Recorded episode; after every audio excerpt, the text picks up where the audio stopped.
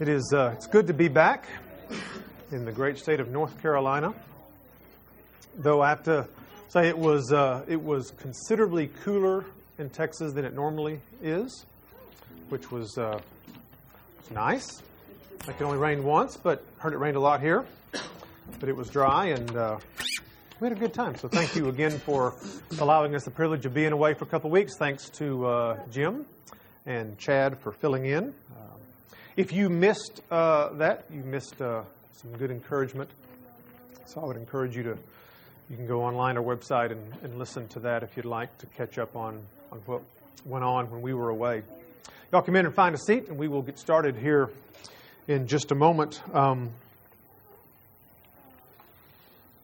last Sunday, we were, uh, my brother's and his wife's church. Uh, and the Sunday before that, we were uh, in Lubbock, and there was a baptism that happened uh, in that church in Lubbock.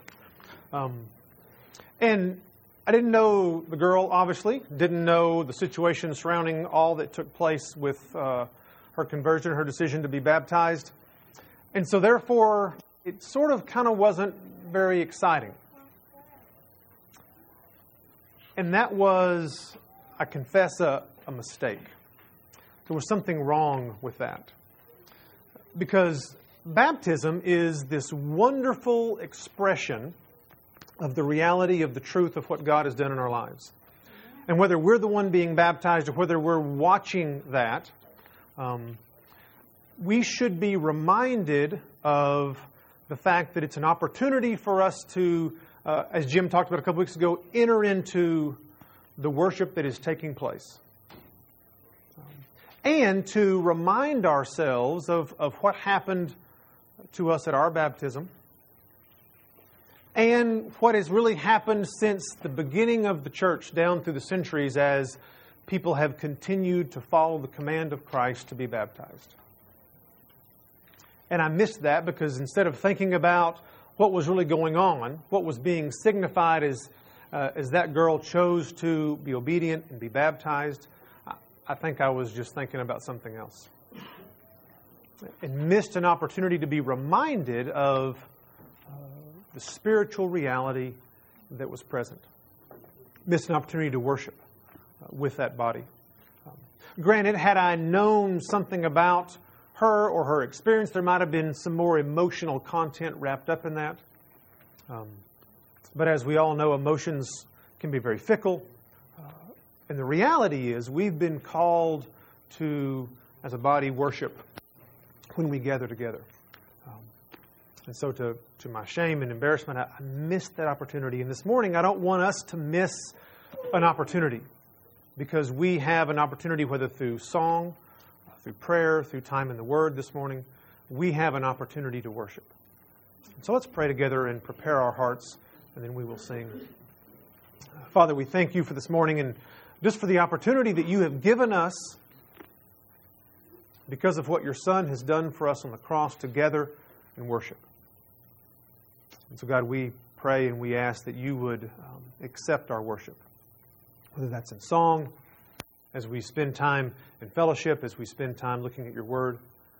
God, I pray that you would encourage us, but also that you would keep us from distraction. Help us to be mindful of um, the words that we sing the words that we say to one another, the words that we hear, that we might be encouraged and edified and built up as individuals and as a body, but most of all, that you may be glorified.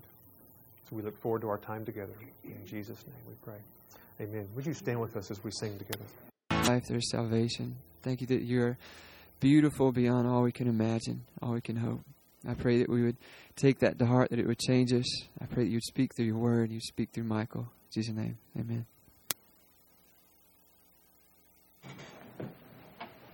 Well, again, good morning and welcome to Christ Community Church. It is uh, it's good to see each and every one of you again. We have uh, we have missed the mountains, but we have more than that missed you, um, dear brothers and sisters in Christ. It is a it is a joy to be back. Uh, at least one of the girls had said we were three or four days from being back, and can we just go home now?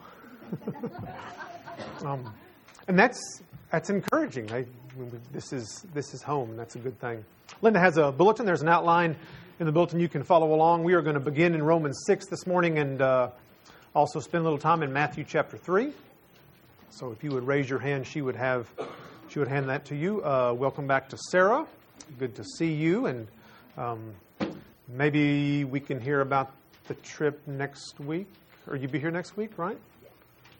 You want to spend a few minutes next week telling us about Serbia and all that went on. I know some of you followed along with her as she wrote about some of her experiences. Um, but we'll get a chance to hear from her next week about uh, about some of that. So looking forward to that. Uh, adult Sunday school class that meets second hour. We are going to begin uh, sort of this week, but really next week. Um, just a long journey through the minor prophets. If you're interested in that, we'll do an introduction today of that. But that's what we will be there's 12 minor prophets, you know, that's more than 12 weeks. So, however long that lasts, we will do that and just talk about the, the beauty of, uh, of God's Word and those, those clean white pages in your Bible that you might really not ever get to because it's confusing. We'll see if we can dirty those up for you a little bit. Any other announcements? You know, we have been out, so maybe I'm missing something or not aware of something. Anything else we need to know this morning? Oh yeah, the youth um, is going to be doing a uh, whitewater rafting next next Sunday. So at, on the Nantahala, families are invited. Um, I just need to get a count so I can get the reservation um, for the rafts. Okay. Uh, rafts, duckies, so kids, young kids are welcome uh, with the family. So it'll be right after church, grab a sandwich, and then we'll head to the river. Okay, so give Tim a number that includes kids and adults so he can make reservations. And when do you need that by? sometime by tomorrow. I'll make the reservation tomorrow. Sometime by tomorrow. Okay. So send him an email or let him know today after church. Anything else? Okay, let's begin in Romans 6. Uh, this morning in the coming weeks, I don't know how long this will take. Part of that depends on some stuff we talk about in just a little bit. Uh, we're going to spend uh, two or three weeks at least talking about the two ordinances or sacraments of the church baptism and communion their importance to us as a body and to us as individuals. Uh, this morning, we're going to look at baptism, but first, a definition. Uh, this is from our doctrinal statement what we as a, a church believe about these two things. The Lord Jesus mandated two ordinances, baptism and the Lord's Supper, which visibly and tangibly express the gospel. While they are not the means of salvation when celebrated by the church in genuine faith, these ordinances confirm and nourish the believer. So that's kind of our basis, or our starting point. Um, this morning we talk about baptism specifically, and I want to give you a kind of a working definition for this morning. It's not complete, it's certainly not perfect, uh, but what this this definition talks about is is what baptism represents, what it communicates, both to the person that may be undergoing baptism, but also to us as a church, what it should remind us of. This is our starting point um, this morning. Baptism is an outward expression of our identification with Christ's death and resurrection, which reminds us that we are prepared to be citizens of God's kingdom here on earth and reminds us of the Spirit's empowerment to live a Christ like life. Did you know that's what baptism does, all that? Did you know that's what it, what it communicates, what it signifies, what it should communicate? As we view a baptism or as we undergo our own baptism, um, whether explicitly or implicitly, these things should sort of be in the back of our minds. Uh, there are wonderful truths that God has, has given us through our salvation. And baptism is a, uh, a great reminder to us as the body when we participate together as someone is baptized of these truths. We're going to go through them one at a time. Our identification, the fact that we are prepared to be dual citizens, and our empowerment by the Spirit. So we'll talk about those three things this morning. So, first, our identification with Christ's death and resurrection from Romans 6. I read that just a little while ago. Um, let me me tell you what Paul's doing in Romans 6. To do that, we've got to back up to, to the first five chapters. Just a very brief and very rough outline of, of the first five chapters of Romans. Uh, he begins by making a statement that everybody, Every single person that shows up on planet Earth is or fails to meet up to God's perfect standard. Not only, just, not only do they just fail to meet up to his standard, they really couldn't care less about his standard. And so, this amazing thing happens is that through love, the Son of God, Jesus, says, I will exchange my righteousness for the judgment that they deserve. I will take the judgment that they deserve for their selfless, apathetic concern for God's holy law. And I will take that judgment upon myself, and in exchange for that, I will give people my perfect righteousness. And then what, what makes that transaction happen for us is faith in the death and resurrection of Jesus Christ for forgiveness of sins. When we place our faith in the death and resurrection of Christ for forgiveness of sins, that exchange, that transaction takes place. We get God's righteousness, and we no longer face the judgment that we deserve for who we are. Not just the things that we do, but the fact that we show up sinful, that we show up depraved and, and really unconcerned and uncaring about who God is. And so in chapter 6 now, Paul is thinking about the fact that some people look at that and go, you know, that's not a bad deal. I can trust in God and get his righteousness, and then some people then, uh, and maybe should, be driven to the fact that, oh, you know what? I found a loophole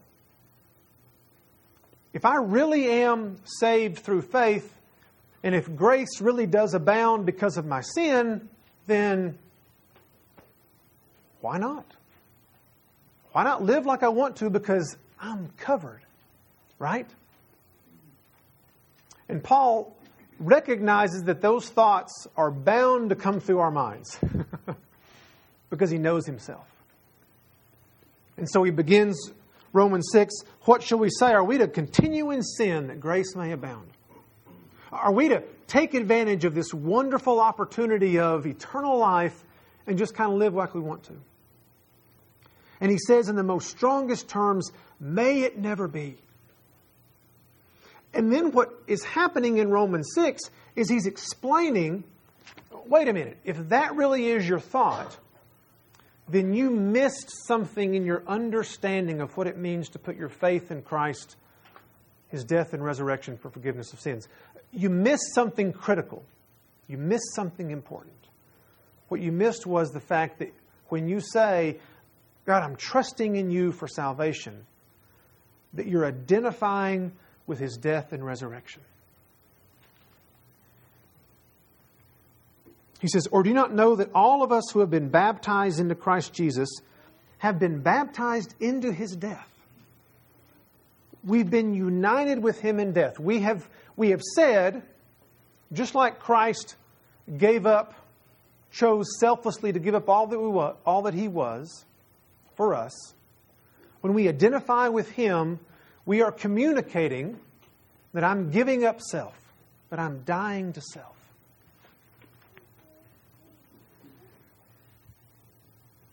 Verse 6 Knowing this, that our old self was crucified with him. And the argument Paul's making is, is, is if we understand that, that when we've placed our faith in the death and res- resurrection of Christ and identified with him and united ourselves with him, that we have crucified our old self.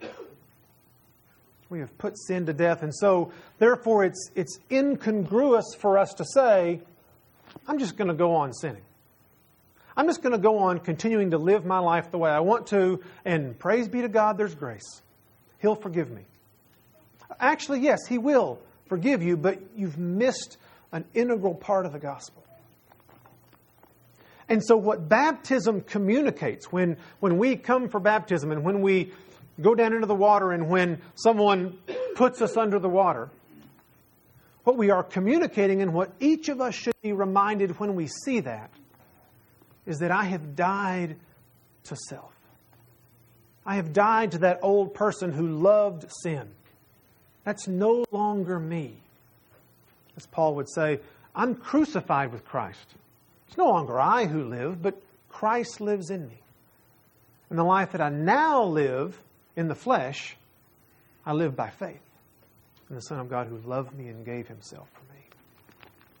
That's the picture that baptism should communicate and should remind us of.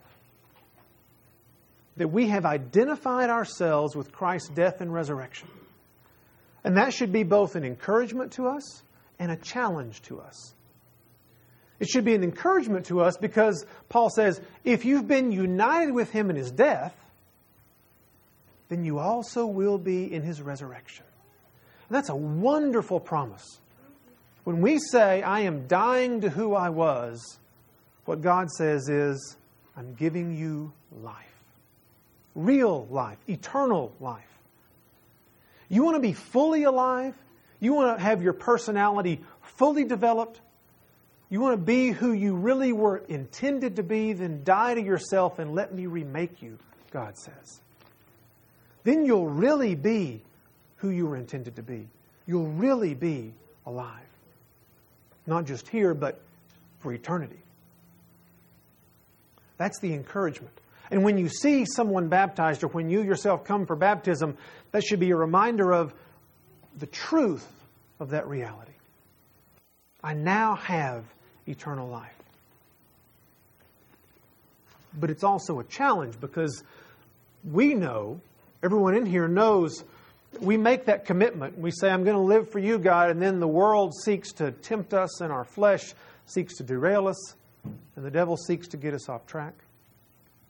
And it's really easy to then want to begin or find ourselves caught up in sin and just kind of live in day to day. Well, I know God will forgive me.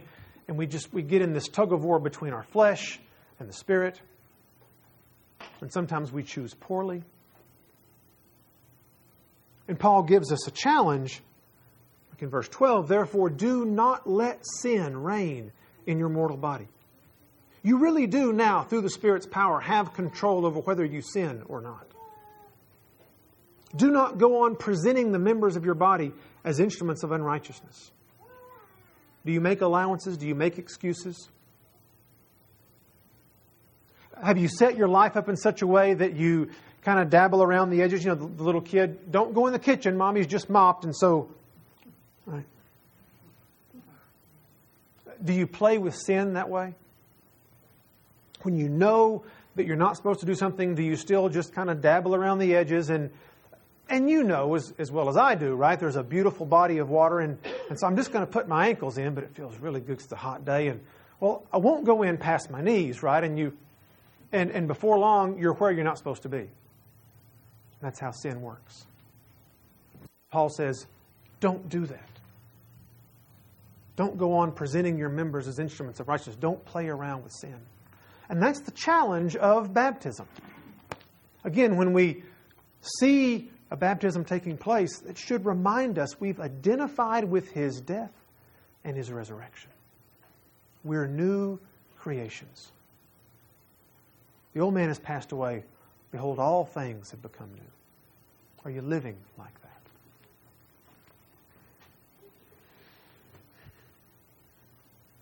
Let's turn over to Matthew chapter 3.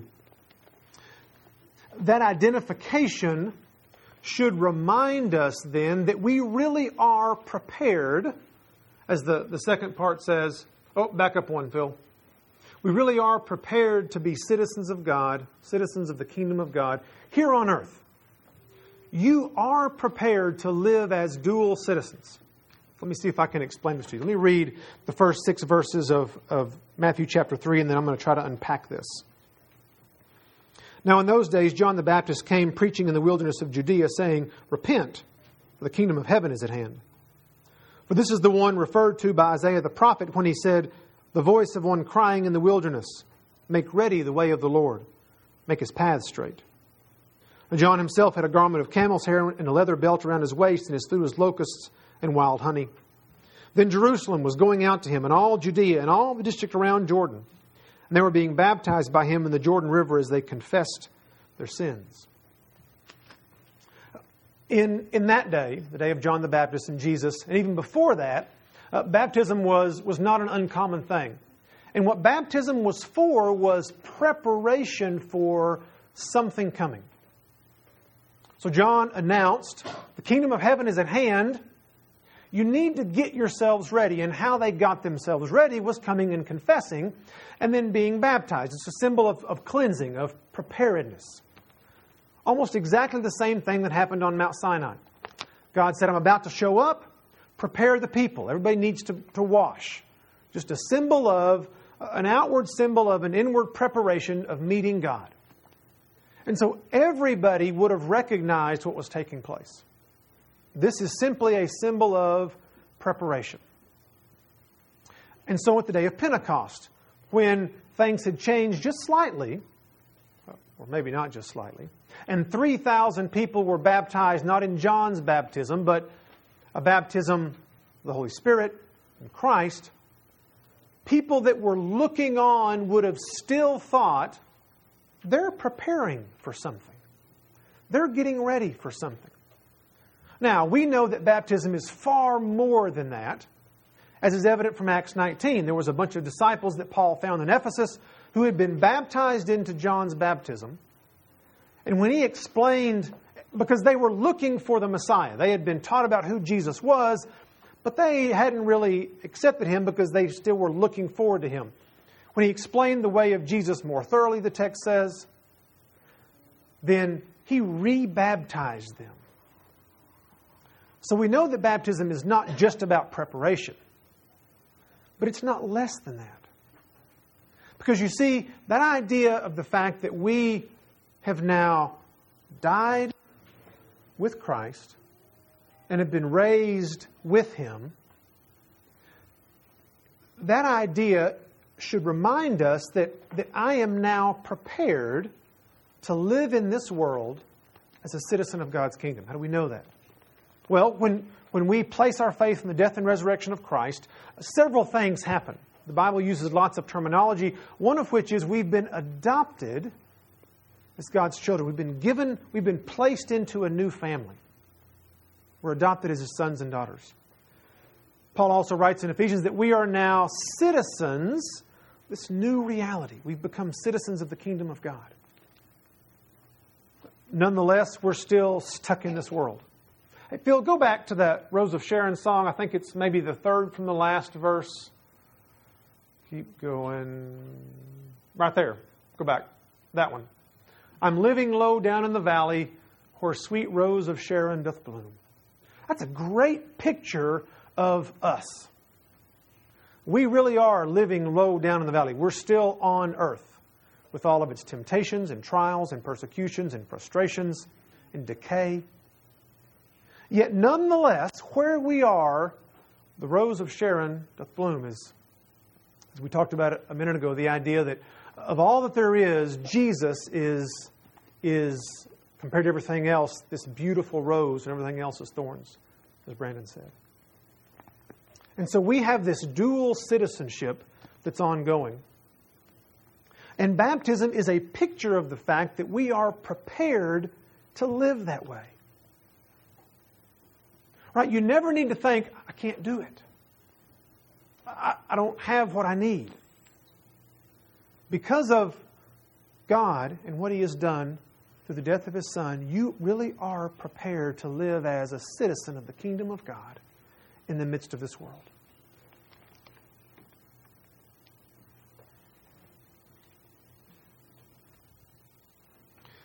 When, when we face the injustice of this world, we can look on our salvation and remember that the just one will one day bring everything into justice, will set everything right.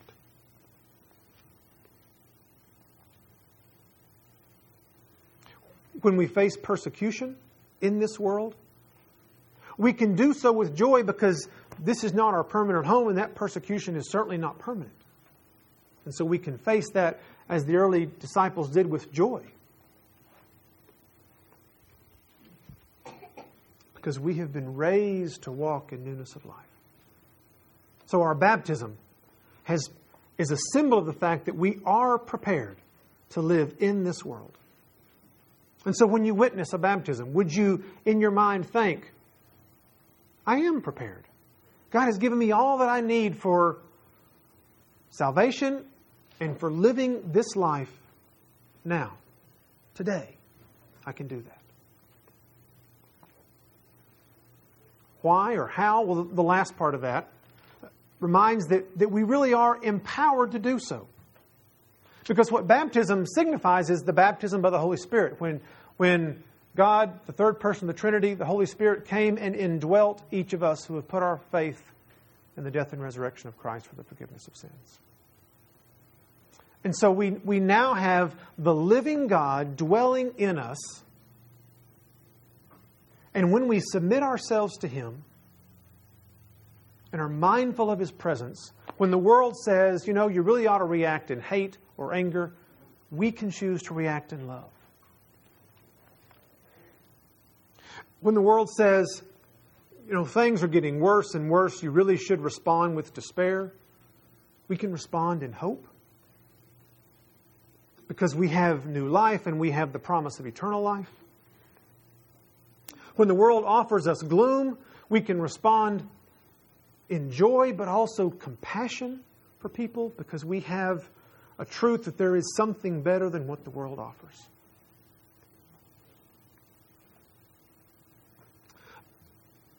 So when we think about baptism, I want us to, in the future, whenever you see a baptism, I want you to, to have these things in the back of your mind.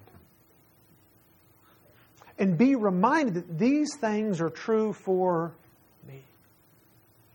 These things are true for us as a body of Christ. We've identified with the death and resurrection of Christ, and therefore we have life. We are prepared as individuals and collectively to engage the world and offer them something better because we've been empowered by the Holy Spirit to live the life that God has called us to live. Now, I realize that a lot of that is, is maybe up here, uh, maybe not necessarily practical. some of you may have questions, other questions about baptism. We'll get to that for a second. Um, but first, there may be some people in here who have trusted in Christ's death and resurrection for the forgiveness of sins, but you've never been baptized. When we do that, we are proclaiming these truths and saying, This is true for me, and communicating to the church, This is also true for you. This is true for us as a body. And so, if you're in that position, you've trusted in Christ, but you've never been baptized, I would encourage you, I would challenge you that you need to do that. In obedience to what Christ calls us to, but also as an encouragement to the rest of us. A way to, to build up your brothers and sisters in Christ. There also may be some of you who never have trusted in Christ in his death and resurrection for forgiveness of sins. If that's you and, and you have questions about that, there's still some things that you'd like to know, please talk to me at some point in time. Or there are several others in here who would love to help you figure that out, to understand what that means. There may, there's some very practical things that, that we haven't talked about this morning that, that I want to address next week. But some of you may have some questions about baptism in general. Uh, and what I would like to do is address some of those either next week or the week after. Um, so, uh, spend a second. If there's something that you would like for me to specifically address next week, or if there's not time the week after, um, you can tell that to me right now. Something that you would like to talk about. Maybe a particular passage, maybe something about baptism, uh, what the church believes, or why they believe, or why we do things a certain way. Um, if you feel brave enough to say it out loud now, or you can tell me afterward. Um, anything that you would that you think we need to discuss as a body? I mean, I have some ideas, but uh, would love for if there's something that's nagging in the back of your mind that you say, I need to know what that means.